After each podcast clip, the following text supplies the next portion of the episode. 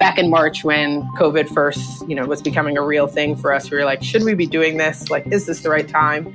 And then we saw trends, you know, at home drinking going up, people innovating around like Zoom happy hours and different ways of socializing virtually. And the truth is, like, even if we're not meeting in real life, people are finding ways to socialize, and our product is actually helping them feel more connected, even from afar. So it's been exciting, some of the things that we've got to be a part of. Welcome to the Power Done Differently podcast. I'm Cassandra Ray, and if, like me, you've grown a little disappointed and disillusioned with the people in power, you're in the right place. In this podcast, you'll meet powerful, passionate women from around the world who are doing power differently. Joining me this week is Dee Charlemagne. A former ad executive turned entrepreneur, Dee is co founder of Avec, a line of premium, better for you mixers made in Brooklyn. Avec was launched in 2020 right smack dab in the middle of the pandemic, with a bold vision to blend diversity, sustainability, and health. She and her co founder want to change not just what people mix in their drinks, but also stand for the people who want to change what and who they mix with. A first generation American, raised in the Bronx, Dee was on track to test out of New York City Public High School at age 13. When her middle school principal noticed that she was more advanced than her classmates and was bored at school, he encouraged her parents to apply for a place at the prestigious Exeter Academy boarding school. She was accepted and from there went on to what she calls fancy schools, Harvard University and Columbia Business School. On the fact that only 40 black female founders have raised more than 1 million in venture capital funding in the United States and black founders get less than 1% of venture capital dollars, she says she wants to try to beat the odds. If I were a betting woman, my money would be on her. Dee, welcome to the show. Hi, thanks for having me. I'm delighted to have you here. So you are in New York. I'm in London. Can you just kind of paint a picture for us of what life is like in New York at the moment? Uh, yes, I am sitting in my living room in Harlem, looking outside the window. There is a lot of snow on the ground. Uh, I haven't been inside in two days as a result, but we got about a foot of snow uh, last week. But there is some excitement happening uh, because restaurants are able to open for Valentine's Day. So people are getting excited about Whoa, that and just seeing, uh, really, yeah, seeing some of our favorite places return. So there's a little bit of sadness and just you know always doing takeout and not being able to sit, but yeah, we're back at 25% capacity for Valentine's Day. That's way ahead of us. That's way ahead of us. I read today that we are likely going to be in some form of lockdown. I don't know if they'll do minor restaurant openings or whatever, but some form of lockdown probably until the summer. Yeah, that's so, what I hear too. I used to live in London, so I have a lot of friends calling me bored in lockdown. Yeah, it's bored is the word. Bored is the word. And a little bit lonely. I mean, I have a family, but I can only imagine what it's like for people to spend months and months now in their house. But anyway, the end is in sight. And I guess the restaurants and will bars open too? Uh, not bars. So restaurants are at 25% capacity and they actually just approved restaurant workers in, in the next rollout of the vaccine. So hoping Amazing. that, you know, we get with it and people are excited about the vaccine rollout and like sort of seeing this city that never sleeps actually not sleep anymore. So, yeah. What does the restaurant opening mean for Avec?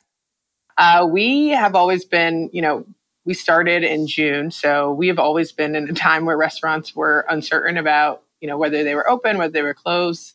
Um, so for us, it's always exciting because it means we can, you know, get back out there, get our products in front of, you know, bartenders and mixologists whose taste palates, you know, we respect. And the conversation is not about how sad the restaurant industry is and their livelihoods are still saved. I would just love for the tone to be back to one of like creativity and all the goodness that comes with eating, drinking, dining, etc., versus the economic worry, which is very real. Yeah, I've heard you um, say before um, about your belief in the power drinking alcohol together has to connect us. Yes. So, I mean, Avec's mission is all around drink better. So this notion that, you know, communities that drink together are better connected.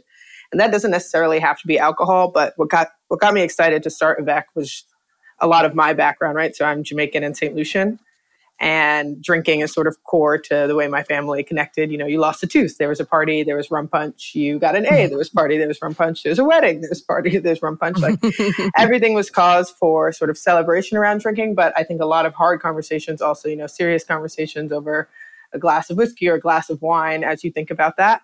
Uh, just make people feel better connected. And there's actually a study done in the UK about this. And so we were really excited that there was data to support that. We don't yet have it in the US, but would love to repeat it. But this notion just that, you know, people that drink together have honest conversations and a lot of that can mm. change the trajectory of, you know, all the issues that we're going through right now. And so yeah. on top of that, you know, there's some judgment around drinking that's starting to happen, you know, whether you're a drinker or you're not a drinker and like starting to put people in different boxes based on their preference. And we just think people should be able to flex and choose what they want to drink when they want to drink and who they want to drink it with. That makes a lot of sense. I, w- I moved to London when I was, God, how old was I the first time? Like 18 years old, I think. Um, and particularly when I started to work, because I was at university when I first came here. So like that doesn't count because you're always going to be social and drinking with people at university, obviously.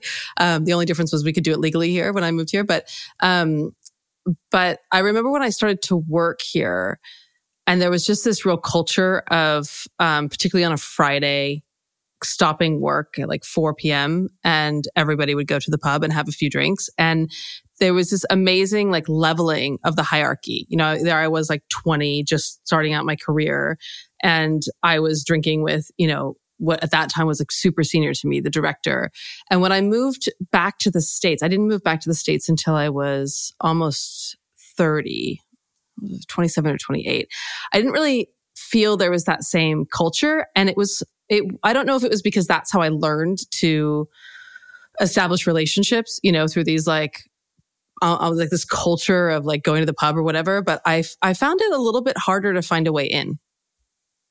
Yeah, I mean, I think you know, I spent two years in London, close to two years working for Vice, and so the Old Blue Last pub I have many memories about, and you know, like you said, that leveling of everyone's in it together. You know, everyone's even on the street when it's cold, and there's a bit more of a mingling yeah. that happens more naturally when people are doing that versus if you're sitting in an office and even at a networking event like calling it a network event makes it weird and it feels like you know pub culture just makes that happen naturally and obviously mm-hmm. having a british co-founder um, we're well aware of that pub culture and would love for it to come to america but just thinking about you know how do you even make that better right thinking about the health yeah. benefits the diversity of people at the bar etc but really feeling like this whole connection around drinking is huge so, how did you decide you were going to start a Brooklyn based healthy mixing company?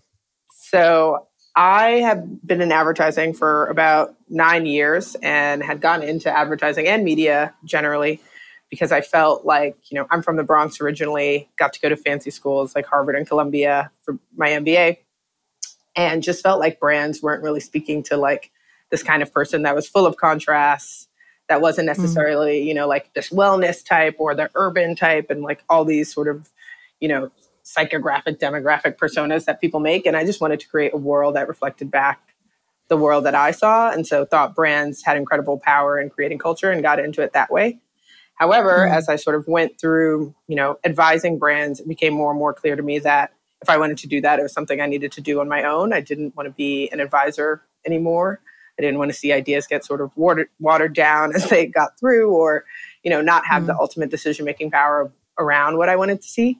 So mm-hmm. I went to business school with that intention of building something. And on the first day of business school, I met Alex, my co founder, who, like I said, grew up in the UK, but has, you know, Canadian and um, Australian heritage as well. And he was a food and beverage consultant and basically noticed on a project for, you know, one of the big bar chains in the UK that everything had changed for the customer. So, like, you know, a young customer was having Oatly instead of dairy milk. They were having, you know, Kind bars instead of Mars bars. You know, Sweetgreen was a thing in the States where salad was actually tasty. And in the pub, people were still mm-hmm. making this compromise between health and taste. And we saw so mm-hmm. much innovation happening elsewhere. The thought was, you know, why not start this in the US? Why not create a product that is interesting, better? And in the, in the US, you know, the mixer category is quite sleepy. Uh, I would say Fever Tree has done a great job in the UK and has been a great example of you know what it's like to build a mixer brand. But in the US, the mixer category is you know seen as unsexy, and I think you know making a category sexy, making it come to life around you know a topic that I care about, which you know is drinking in a lot of ways. Like my friends are like, "Oh, you got you got the job that you've been doing your whole life, which is getting us all together, having a drink, throwing parties, making events. And so it was just sort of a no brainer as I thought about the intersection of like culture and the kind of like product and commerce that I thought was interesting to bring to the market.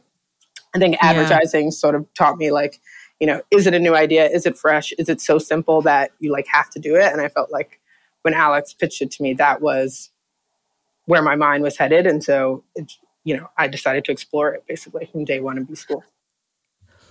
What has it been like trying to launch a company that is a lot about socializing with other people in person in the height of lockdown?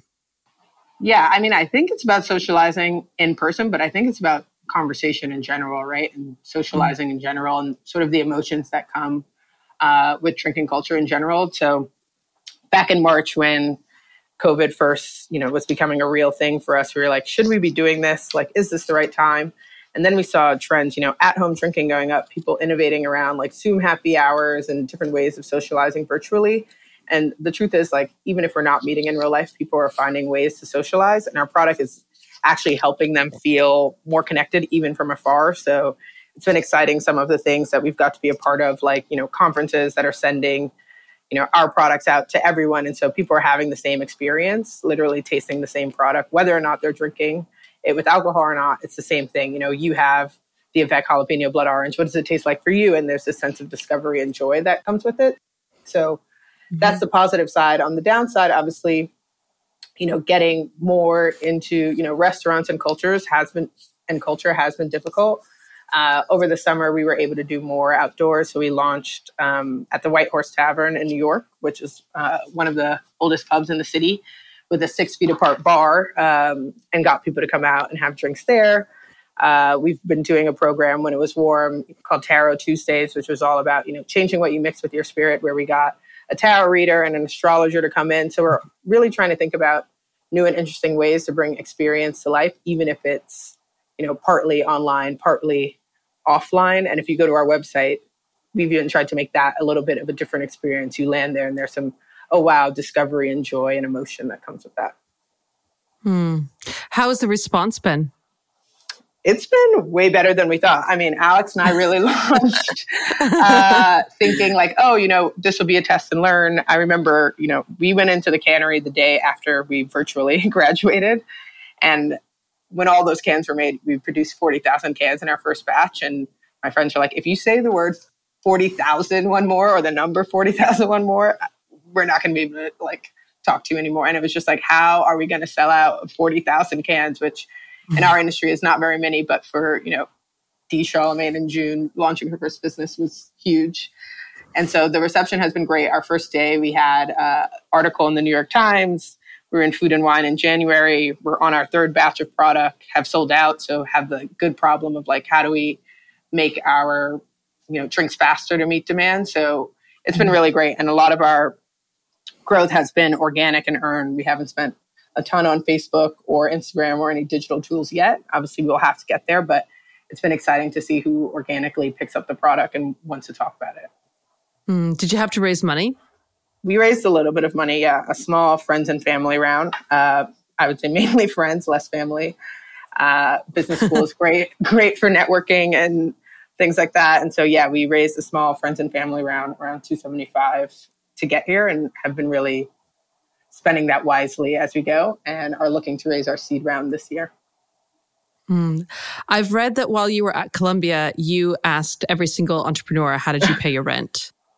Mm. So, how did you pay your rent? Good research. how do I pay my rent? Um, so, you know, it's money has been a hard topic for me in entrepreneurship. It is a reason that I probably didn't do it sooner.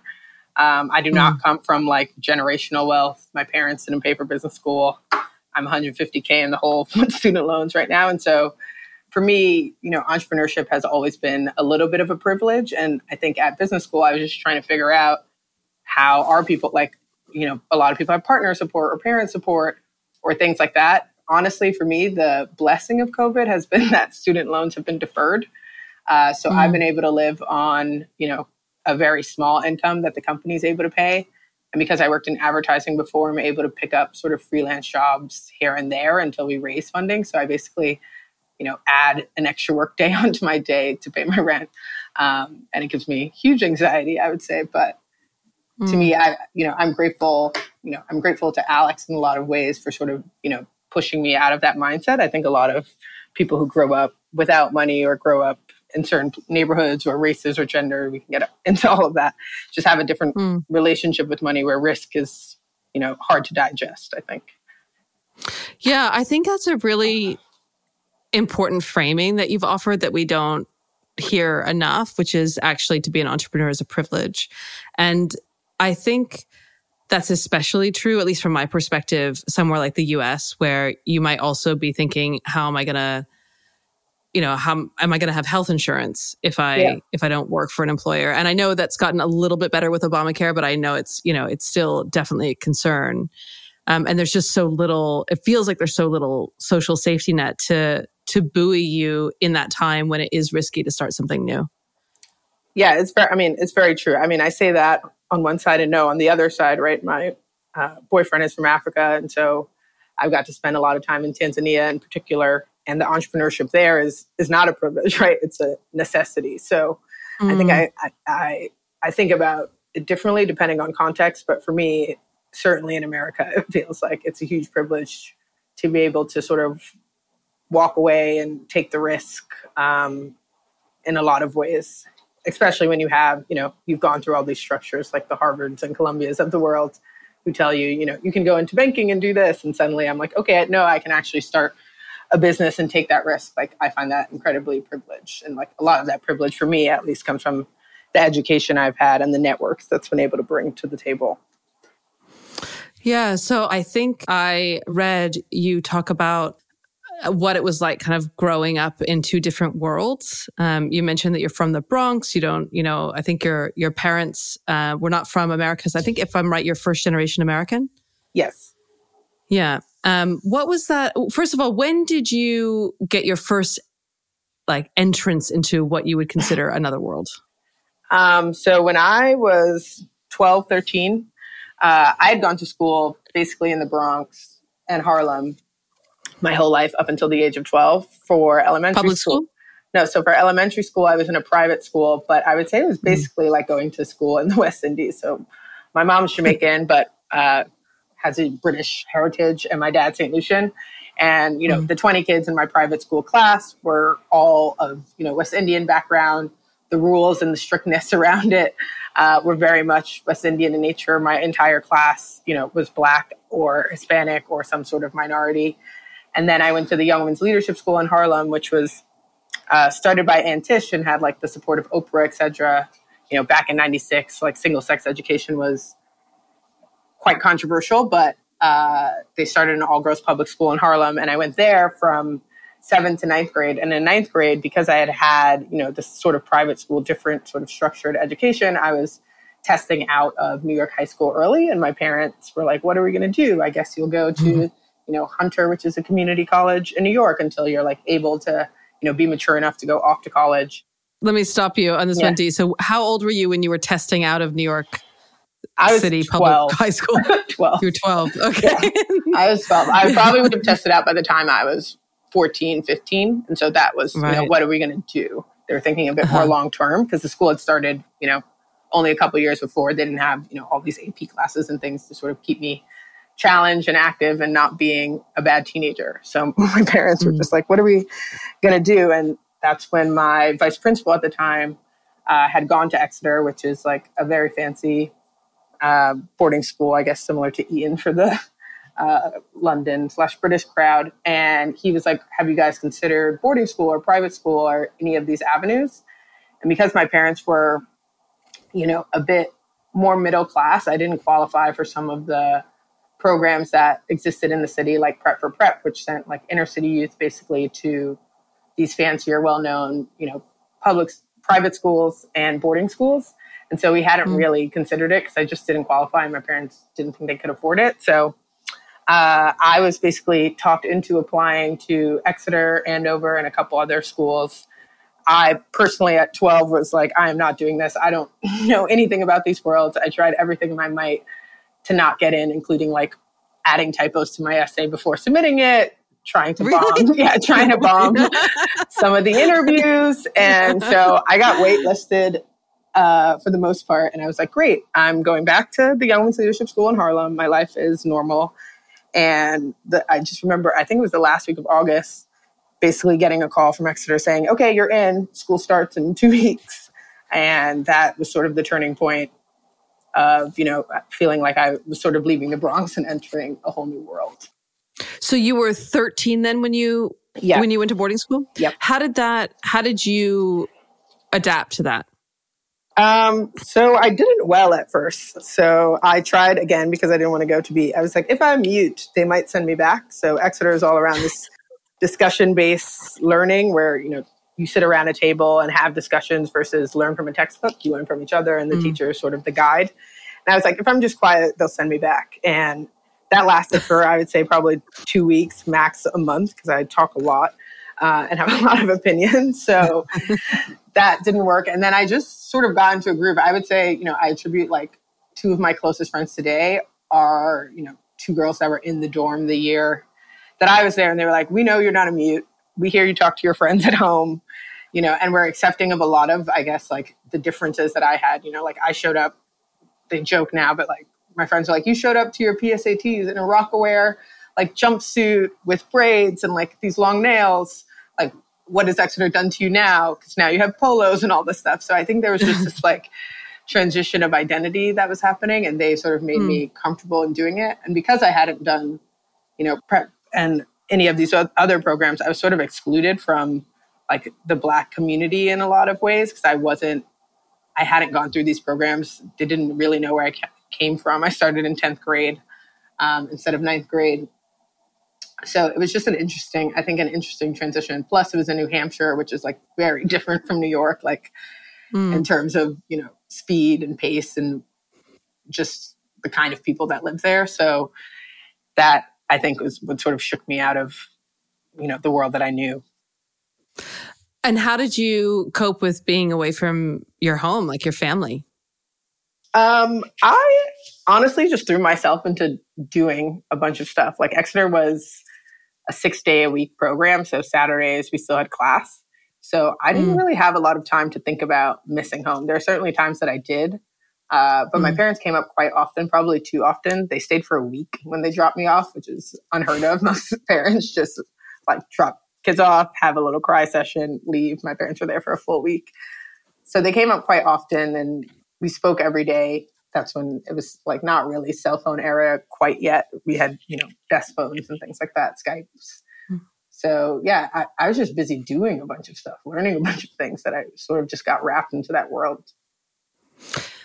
I'm so intrigued by this because I feel like we had strangely parallel childhoods. like, um, I was, uh, like, I, I went from a private school to a public school in high school in ninth grade, was bored out of my goddamn mind, like so bored, but didn't like nobody, nobody cottoned on to that really. Yeah. Um, so instead of instead of getting onto a good track, I got onto like a very bad one. Um, and then eventually, when my parents were like, "Uh oh, uh oh, things aren't going so well here," oopsies. They uh, they also sent me to boarding school, um, and I quickly got myself kicked out because I was like, "No, this this is not Oh, really? for me."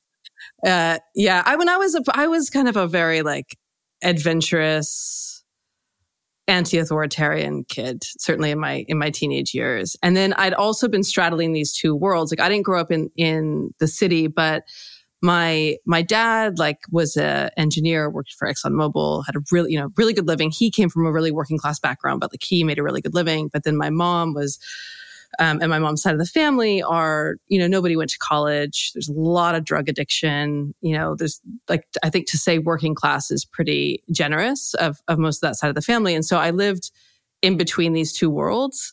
And at 14, having a little taste of like freedom, that was what I valued most. So I was like, absolutely, I'm not going to go to boarding school where I can, where someone's going to look like watch me, you know. And so I ended up moving with my mom. But then it wasn't until I was, um, I think it was 10th grade that I had, I, I read that you had a, a principal that was like, you know, and you just said like, yeah. that was like, Hey, why don't you consider these schools?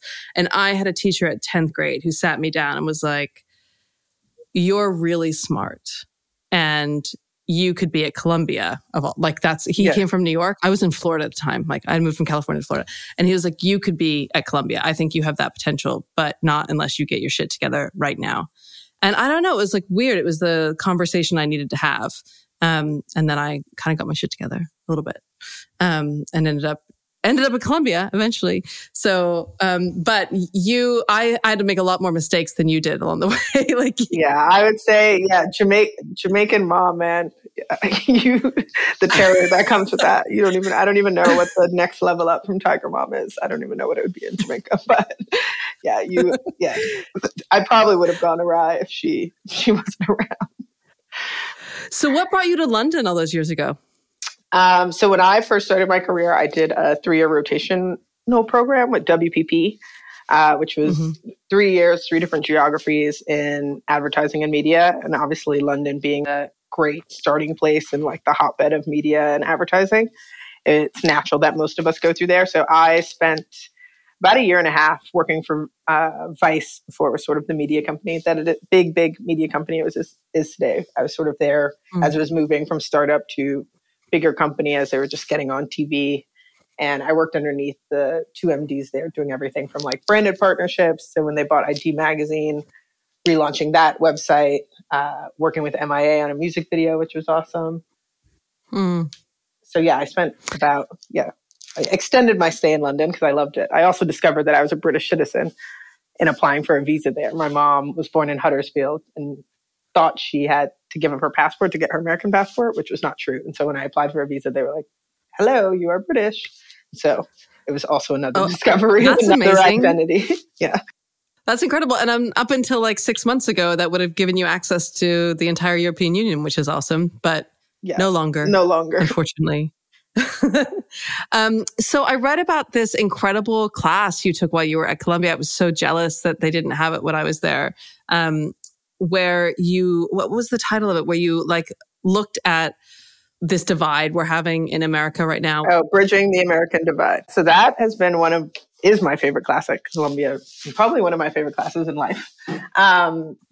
The whole point of the class is basically, you know, at Columbia Business School, the whole idea is that we're all going to become future business leaders. And so, how do you think about running a business in America in a country divided in so many ways? You know, party lines, racial lines, automation versus not, etc. We go through all the issues in America and not looking at it necessarily from like a corporate social responsibility standpoint, but just what does it mean to people? How do you have these conversations? Like, what do you need to know about it? And it's a class that you apply for. So everyone in there is like, has strong opinions, wants mm-hmm. to be there, wants to debate this, wants to, you know, kind of check their ignorance or challenge opinions that they have. So there's just great mm-hmm. debate. Mm-hmm. And then at the end of the class, pre-COVID times, I guess we took a visit to Youngstown, Ohio, which used to be, you know, pro- like prominently known as like the steel steel town USA. Like steel used to be there, it used to be quite wealthy, etc. And then what happens when essentially steel left the town is a lot of the divides that we were seeing. So like racial, economic, etc. And it's how you know how do you save what they call these ghost towns? I don't like calling it a ghost town. These ghost towns of America and see different perspectives there. So we got to visit also at the time that GM was closing a plant there and got to meet with the union as well as, you know, business leadership around what that was doing and just people in general, how it's affecting families. Like, you know, they closed this plant and offered me a job four hours away from my family. Is, is that fair? Mm. You know, all that kind of discussion and debate. So it's a pretty amazing class. And the two professors that run it, um, one is Todd Jick, who's more of like a leadership style organizational change professor? I took a class with Todd Jick. Oh, really? oh my god, That's, yeah. And if he had, if that class had been on offer, I definitely would have taken it at the time. Yeah, yeah no, yeah, I took a couple of change management classes with him. He is the best. And then yeah, Bruce Usher, who focuses on you know ESG, sustainability, etc. So they come at it from different perspectives as well, which makes it interesting. Mm-hmm. And what was the conclusion? How do we heal the divide? To me, the conclusion was again, conversation to me is everything, right? Like it's just like mm. we need to talk about it raw, honest, and what it means, you know. And I, I, think it's interesting in America in particular, you can't divorce race from any other divide, right? Like race is sort of like the yeah. umbrella divide, and then it trickles into economic divides, automation, real estate, like everything we talk about somehow came back to race, and it's the most uncomfortable thing to talk about. So it's just how do we start having conversations and putting structure or framework or putting the right people in a room to talk about how to fix a lot of the things that are have been broken for a very very long time like yes future business leaders can fix stuff but we're fixing a system that has been broken for quite a while. Yeah. I think a lot about this problem because obviously we're feeling it really acutely in america right now. Um, and but it's not just in america right? We're seeing this kind of rise of populism and I don't know this this kind of strange divide along you know the like class and race and and xenophobia like everywhere at the moment um not in every country but in every part of the world there is countries that are experiencing this right now and i don't know i mean i know that some of it is automation i know that some of it in america is our original sin but it feels really complex and it feels really overwhelming. And it also feels like if we don't start to come up with some solutions to this, we're like really deeply fucked. Yeah. I mean, I, I think the thing that gives me hope and, you know, I now feel like I'm like old because I'm like millennial being like Gen Z gives me hope. But like the future, the future generation, I think just the diversity that they've just lived with, period, like that lived diversity will be incredible, right? Because that's where you have those conversations, right? Like I would say I was probably ignorant to many cultures until I went to Exeter and was sitting around a table. You know, my roommate was from Saudi Arabia. We had a girl from Greenwich, you know, someone from North Carolina, someone from Korea, someone like it was an incredible representation of the world. And so I think just the more people grow up in environments of diversity, the better off we're all going to be. Like, I don't think it's going to be this quick solve, but it's it's going to take time to like live and care. And I and I think you know Black Lives Matter just showed like getting people emotional about things, like having people experience the emotion that like Black people have felt so viscerally, yeah. you know, without seeing it on TV. Uh, yeah. has been incredibly powerful, right? People sort of get it. I don't have to explain a lot of the things I used to have to explain in detail yeah. as much now. Yeah, there's there's that. This is something I learned in business school. It's one of the only things I still remember reason leads to conclusion, emotion leads to action. Yep. And yeah, we definitely saw that with Black Lives Matter. But I don't know. I mean, the diversity stuff is so hard because I feel like if you live in a city, you see a lot of that. But if you go to those smaller towns, or I've been really open about talking about this struggle I'm having with my brother at the moment. and he lives in Southwest Florida, uh, in a small town, Southwest Florida. It's like a town where I mean, there are a lot of Trump flags, yeah. like flags, you know, not like boards, like flags. Um, and at first it was really perplexing to me in part because my brother is half Mexican. And so like the fact that he went full on MAGA, I was like, I don't get it. Like, like, yeah. you know, it, like he's not only like working class and personally benefited from Obamacare and like, you know, all those things, but also is like, and then I realized it's because he doesn't really identify as Mexican. You know, mm-hmm. he just like identifies as like this, or he doesn't really even identify as like brown skin, you know, even though he is like definitely got brown skin. He just, I don't know. And, and I don't have a way, we have, have had really different lives and I just don't have a way in with him. And I don't know how we're going to find a way in because he doesn't have exposure to a lot of different people who've had different ways of life, you know? Yeah. I mean, I think more and more, like, especially the digital sort of like fluidity we live in uh, now, people are being exposed to way more. So my hope is in that. Obviously, mm there's going to be, you know, there's chambers in like quote unquote diverse communities, right? Like I wouldn't say growing up in the mm. Bronx, mm I had great exposure to many people, right? So I don't mm think, you know, ge- geographically, there's a lot of work to, you know, get people to sort of mix, not to use that word, but I think with social media, just more and more people are are going to have to be exposed to ideas, right? Like there's, and you know, social dilemma and all of that, but like more and more, the internet is working to try and get people to see different sides, to see different things, and like people are reading more, people are more aware, and I think even as people become more and more polarized, they're also becoming more and more educated, right? So they're able to stand as to why why they have that opinion. It's not just an opinion because I'm a Republican, I feel this way, because I'm a Democrat, I feel this way, mm. because I'm a woman, I feel this way. I think people are getting more nuanced in their values and what it means to them personally versus like just like this is what the group is thinking. You kind of have to defend your own personal perspectives way more these days. I hope you're right. I hope you're right. I hope we're moving beyond the the tribal and starting to consider, yeah, uh, I don't know why we believe what we believe and, and the values that drive them. Depends on the day. Some days I'm like super optimistic, and some days I'm like really, really pessimistic. Fair. Maybe you caught me on a good day, but yeah.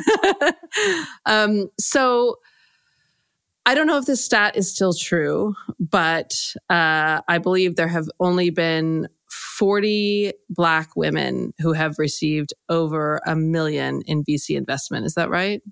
That was the latest stat. I think there's there's probably more now, but I hope so. Yeah. so when you think about yourself, I mean, speaking of this kind of like identity and intersectionality and the nuance, do you think of yourself as a black woman founder, like out to to kind of beat the odds? Uh, I do. Yeah. I mean, I think I struggled to get there in a lot of ways because, you know, mm. I, for me, it was like, I don't want to be successful because I'm a black woman and people are like, you know, quote unquote, giving me handouts. Like, I want to be successful because my product is great, my branding is great, my brain is great, etc. And I think more mm. and more, I'm just realizing how much um, that you know double identity sort of plays into my life. So yeah, I, mm. I strongly identify as a black female founder, and I'm actually um, my last job, like full job before business school, was working for a female founded agency called Joan. So named after Joan Jett, Joan Didion, Joan Armatrading, Joan of Arc, like all the badass women named Joan. And at the time, we were trying to start a media company called Damn Joan, which is sort of like if Vice had a girl cousin that was like, you know, not that into pink and girl bossy and all this sort of millennial pinky stuff. Yeah. Um, yeah. And as part yes, of, we need that. yeah. Uh, yeah. Unfortunately, we tried to fundraise at a time where like all the media valuations were crashing. But before that, uh, I was really passionate about actually, you know, interviewing all at the time, I think it was like 25 women or something had gotten over a million dollars interviewing these women and seeing what their struggle was. And I think I got to have probably, you know, five to six conversations with a lot of the founders to just understand, you know, why it is, what the struggle is, you know, how their identity mm-hmm. is playing into it. And so I do, I do think about that, that a lot. I actually wrote my business school essay. The first three bullet points are, you know, stats on black women and funding side and founder side. You know, on the other side of that is black female entrepreneurs are growing like crazy. I think it's still, you know, the top people who are becoming entrepreneurs. But on the other side, you have this sort of like funding problem. And so my whole essay was around like, do I become a funder or a founder? And, you know, where, where do I sit in this sort of ecosystem? Hmm. Where do you think you will sit in that ecosystem if we fast forward 10 or 15 years? My hope is that I start as a as a founder. Um, and a lot of that was because I just love operations. I love doing things. I love putting things together. So to just be a funder from the start uh, wasn't didn't feel natural to me. And so I hope mm-hmm. you know I start successful businesses. am able to be you know that angel check, able to understand businesses that maybe have to be explained more to someone who doesn't look or talk, you know, like a woman or a black woman or my age or whatever. Uh, so I hope to be a mix of both, to be honest. And what do you hope for Avec? Yeah, a lot of people have asked, like, what does success look like for Avec? And for me, you know, it, it's a clear image in my head, right? Like, I just want to walk down a street, you know, equally walk down a street in New York, you know, in the Hamptons or Harlem and see people drinking Avec, right? Like I don't want to, to be mm-hmm. this premium brand that only sits in one world or this like unaccessible anything, right? Like I just wanted to sit in lots of different cultures and to be part of conversations. And that to me is successful, right? Do I see, I wouldn't have gotten to beverage if I wanted like huge financial, like this is a low margin business. Like I'm not at a sexy tech company. You know, my first days business school was literally walking around New York City with a cooler. To me, it's you know it's it's about the importance of this like bigger notion of drink better. You know, with a great product that is like low sugar, low calorie, natural, made with the right stuff. You know, we think about sustainability and what that means in terms of progress there. You know, we're in aluminum bottles, but diversity and what that means. And like, I think Alex and my story being sort of, you know, inspirational to others. Like you can have a diverse co-founder and have it work and be great. So I just think there's a lot of a lot of my Avec successes around just like people and the way we sit in the world um, in that way. Okay, I'd like to switch gears and end on our we call this our Tilly round. It's kind of a, a quick fire round, but actually it's like quick ish because it can go fast or slow. Okay. Depending on how you want to take it. Okay. What's one lesson you've learned the hard way? Um, where you start matters. So I used to think, you know, I got to go to all these fancy schools. Like if I'm at Columbia with everyone, we are at the same spot. I shouldn't worry about like the system that has come behind me or where I started. Like we're equal. You just work hard and get there. And more and more, I realize, you know, like I've run a different race than many people. Yes, I've ended up mm. at the same like endpoint, but you know where I started really does matter and changes my perspective. And I think, you know, I'd always just been brought up in sort of like that immigrant mindset of like we're going to make it we're going to make it dream big don't worry about the system. And i think that has made me you know sw- or had made me swing to the other side where i was like okay the system doesn't matter where you come from doesn't matter just like work hard and get to where you're going.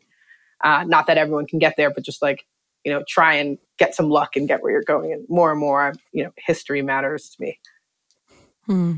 What does that look like? So that you now, now that you know that it matters, is that does it change the way you interact in the world? Does it change the way you interact with other people who you might employ? Or yeah, I mean, I I think about I think I just think about privilege differently. Like I would say before, like you know, there's different.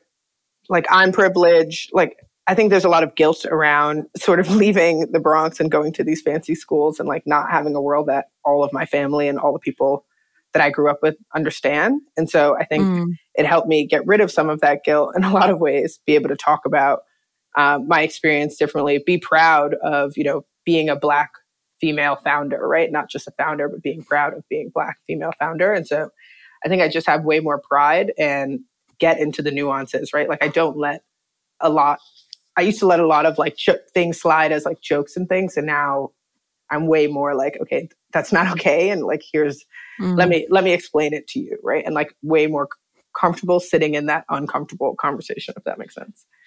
Yeah. Yeah, it does. How have you, I'm going off my Tilly round now just because I've thought of some other questions I want to ask you. Um, how, um, how have you found the, I don't know, what, I don't know is that a process, is it effort? I'm, I'm looking for the right verb here, but of relating and connecting to the people you grew up with in the Bronx. Now having had, you know, these, this education at what you call fancy schools like Harvard and Columbia and this other kind of life.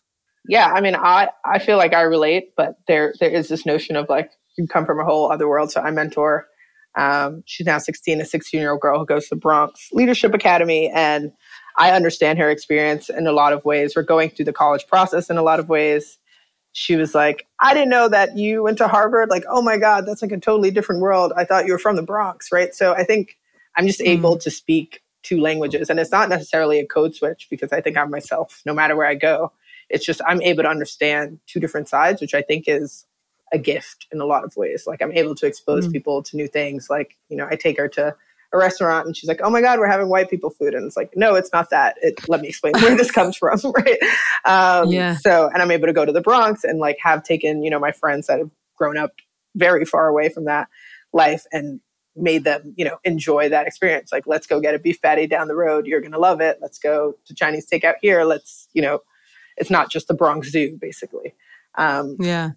So I think just having that that like dual i don't know what you call it like dual language or like ability to adapt is like very high on my list. Like i even think about dating and it's like the number one thing that i would look for right? Like are you able to go high and low with me? Like mm. yeah it's a superpower. It's definitely a superpower. What don't women talk enough about? I would say women don't talk enough about still wanting to marry for resources I would say mm. I'm hmm. probably at that age where people are considering like long term partnerships. And I'm just surprised how many of my friends, educated, you know, great jobs, etc., still believe that wealth will come from, you know, their husband or partner or whatever the choice may be or some other source. Like, I don't think women talk enough about just the support that they expect um, in partnership. And I think we should talk more about why that is. And I think there's lots of structural reasons right? Of like, you know, in heterosexual relationships, at least, of why men have, you know, more wealth accumulated and why women don't think they can get there. But I've just been having a lot of interesting conversations around, like, I guess, financial planning with a partner and what that looks like. Mm. What's an opinion you once held strongly that you've since changed your mind about? I would say, opinion wise, probably just like asking for help. I used to think, and I forget who said it, but it's stuck in my head forever, which is like, if you're going to withdraw something, you have to be able to give a deposit, right? So I've been hesitant to ask mm. for help because I'm like, you know, I'm a small brand, like from bigger brands, for example, like I'm a small brand. What can I do to help them? How can I like, and I end, you know, I ended a call with, you know, a big sort of like spirit founder. And I was like, if there's anything I can do to help you, like, let me know. Like, I don't want to just take your resources, etc. And she was like, girl, like, no one's trying to take your resources. Like, help me later, help someone else in the future. This is not about, you know, a trade in a lot of ways. And so I think my opinion just of like when and how to ask for help has drastically changed and is, is in progress. I would say it's not totally changed, but um, I used to judge people a lot of like for asking, you know, oh, can I have help with this, or like networking too hard to try and get something. Um, mm. But now I just understand. Like I think I just understand it a bit differently.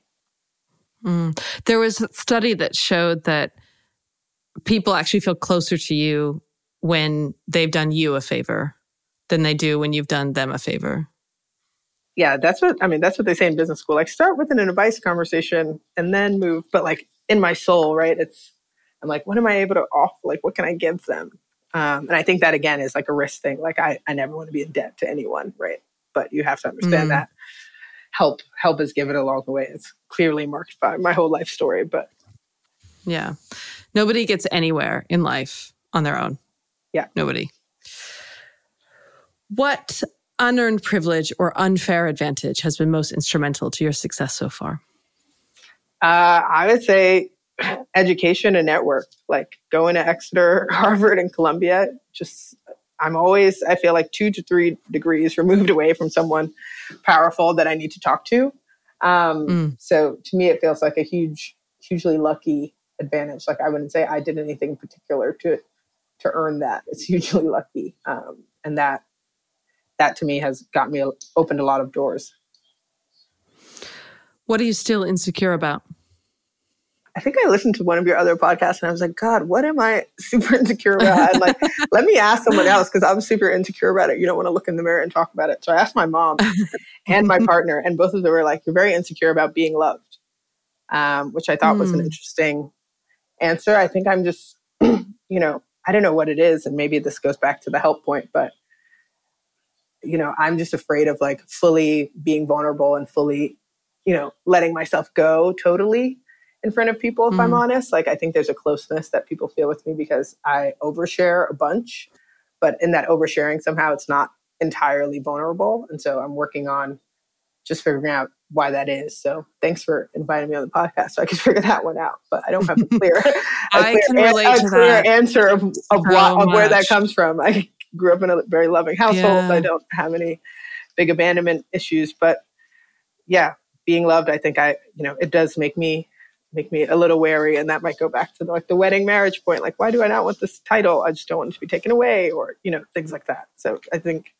yeah. being loved you know romantically but also just by friends and totally like letting go and accepting that people can love you even if you're not not like adding value in a lot of ways right? Like i in my friend group i'm the one that like plans the trips plans the parties gets everyone on schedule make sure you know everyone has a calendar invite and it's like when you stop doing that do people still love you? Yes, like be okay with that. But I think I'm still working through that in a lot of ways.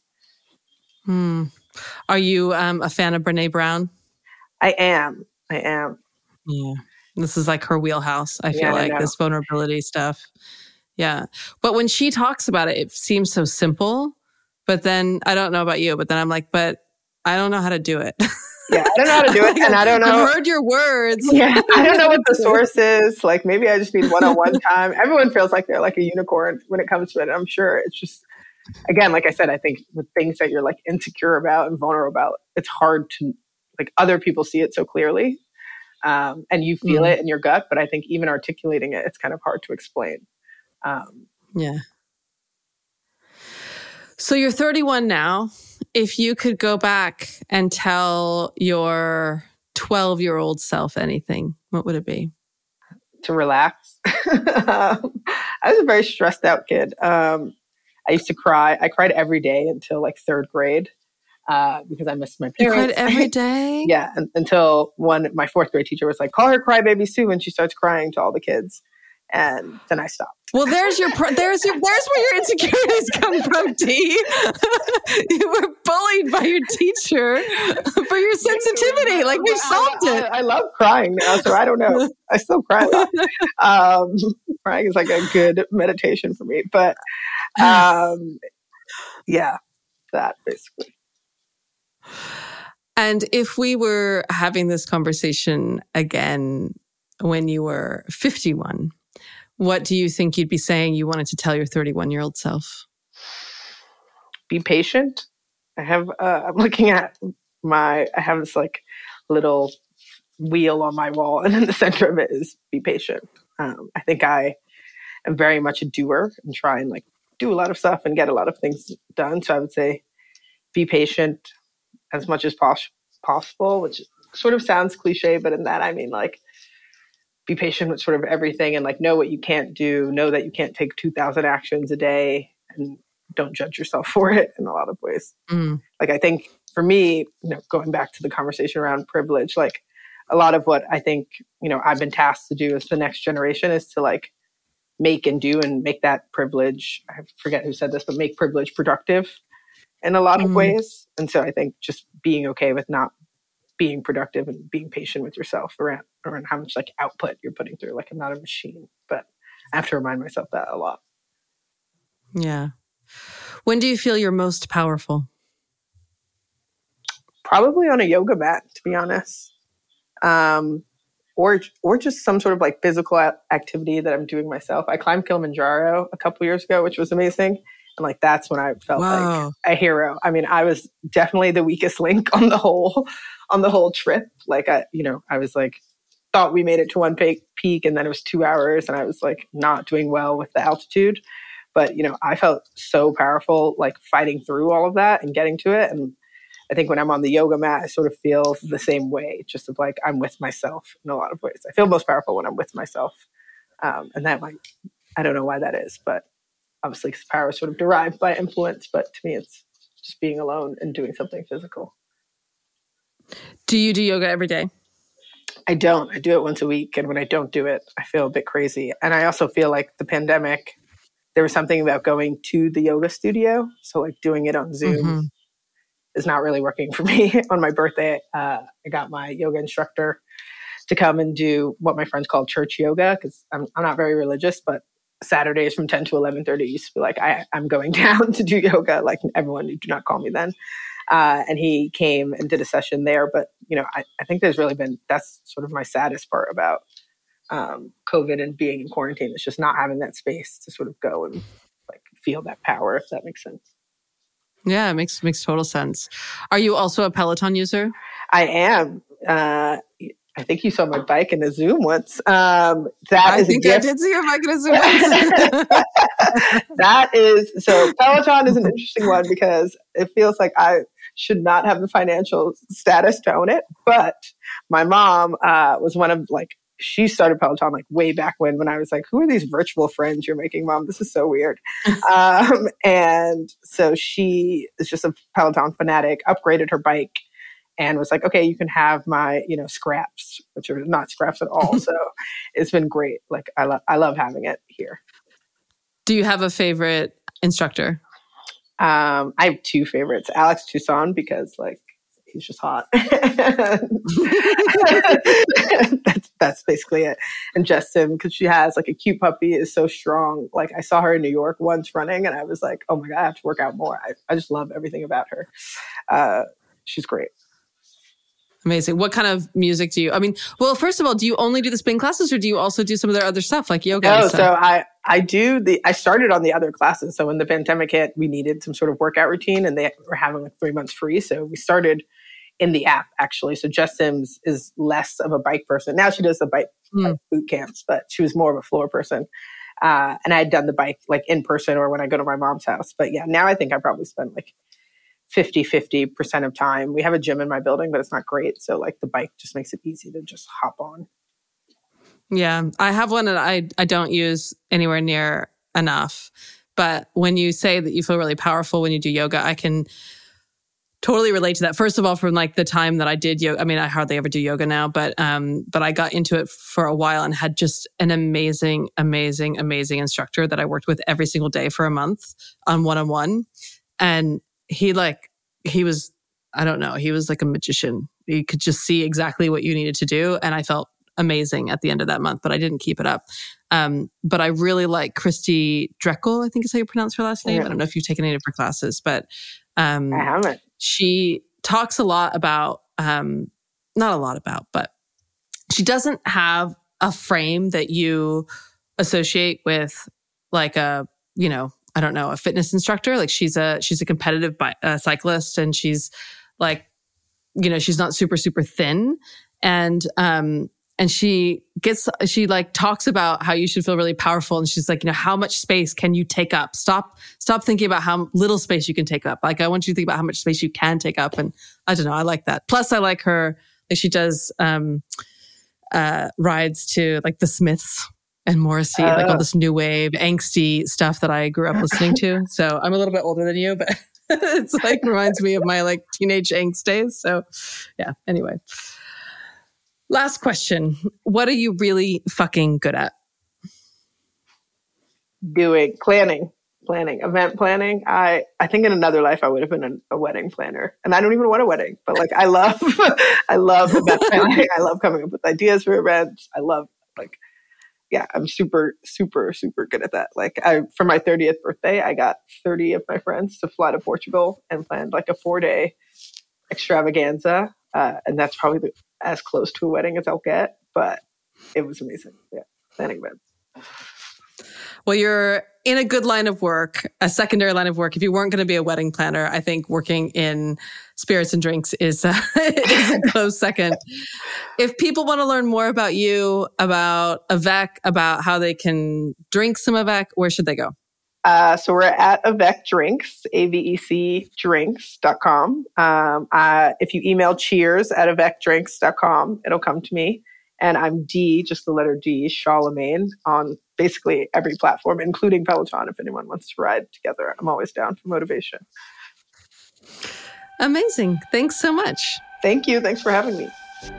If you've enjoyed the series so far, please do subscribe, rate, and leave a review wherever you're listening right now. It really does help us reach incredible women to introduce you to on the show.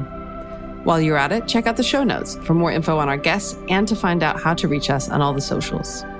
Thanks for listening, and I'll meet you here again next week. Like anybody, I would like to live